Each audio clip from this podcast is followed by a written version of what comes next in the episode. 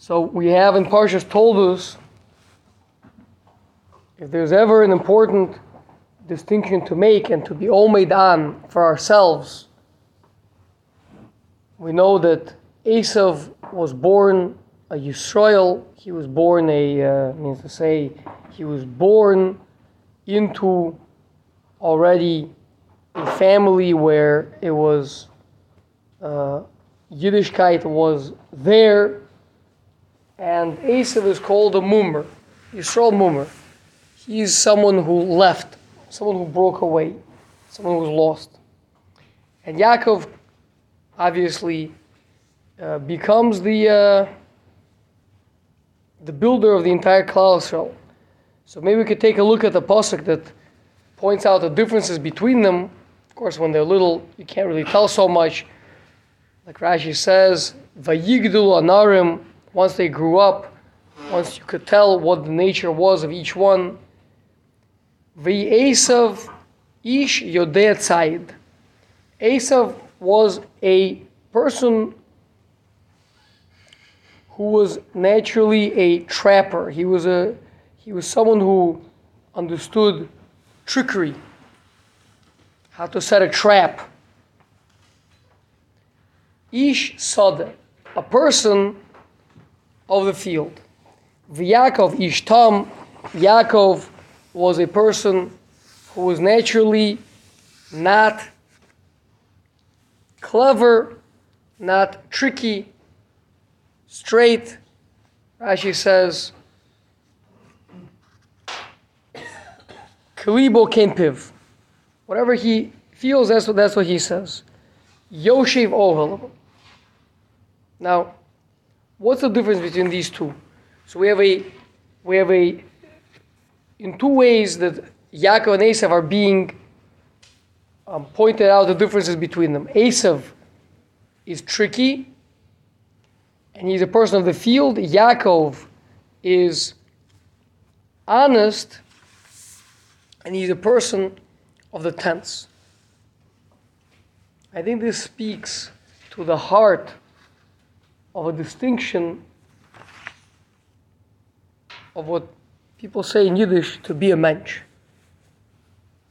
Which means when a person is in an ohel, Yoshev ohelim, it means you're in an enclosed space and you're having to interact and you're having to live in a real way with other people. And Ish Sada is a person, you, know, you, you, you never know where he's going to be. And therefore, no one knows where anyone's going to be. And every person is on his own. Assad is the Rishus Harabim. Everyone, it's, it's all Hefker. You, anyone could go wherever they want. No one's going to be able to identify you later, to know what you did or didn't do. And that's the perfect environment for a Ramai, a person who's looking, take a shortcut to pull a little bit in his way, to, to not do his fair end of pulling the wagon, so to speak. The person is a Yoshev Oilim, and oil represents the yishuv, the opposite of the Sada. Sada is the, is the Wild West. The Oilim is the yishuv. That's where, that's where you have to live with other people. And, and, and living with other people requires being a Tam. Because you can trick a person once, you can trick a person twice, but you're not gonna, if you're in the same tent, people are gonna figure you out. It, it doesn't work that way.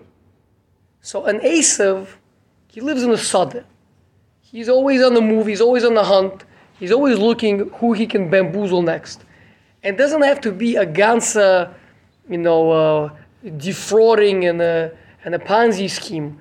It could be cutting this corner, taking this little thing, not, not living up to your share of, of the yishuv, of what, of, of, of what you need to be contributing, of not being a fair participant.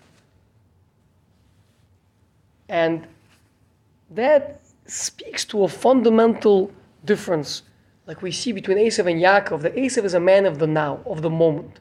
He sells his Bechorah ultimately for a bowl of lentil soup because you don't understand that your little sneaking it habituates in a person this lack of participation, lack of commitment. And this lack of commitment ultimately means a person is living for himself, is living in the now, and he's chutz min yishuv. He's that, that's what it means. He's a mumar. He left. He left oil. You can't stay in the fold if you're not willing to be a tam, if you're not willing to be honest and open and full participant and a full contributor. And that's it's a, it's a hard thing to say because there's not it doesn't sound so frum. It, it sounds very uh, very simple. But Lamaisa, we see where this leads. That ultimately Yaakov was sitting and he was working, working, working on himself, and uh, and Esav the whole time is looking to grab something else for himself. We see where, where these two roads lead and um, it's, it's a Yetzirah that, that everyone has to struggle with. And uh, Bez Hashem, that we, should, we all have a new beginning. It's a Rosh Chodesh opportunity to be a, to be a mensch, to be a tam, to, to be honest, and to be a part of the yishuv, to be a part, to wherever you are, to be mishtav, to understand that these are people that you want that after 120 people say this person he never once shirked a responsibility. This person he never once wanted a, a hand me out a free lunch. He, he was always the one doing. He was always the one that was paying in. And uh, that's why he's the winner at the end.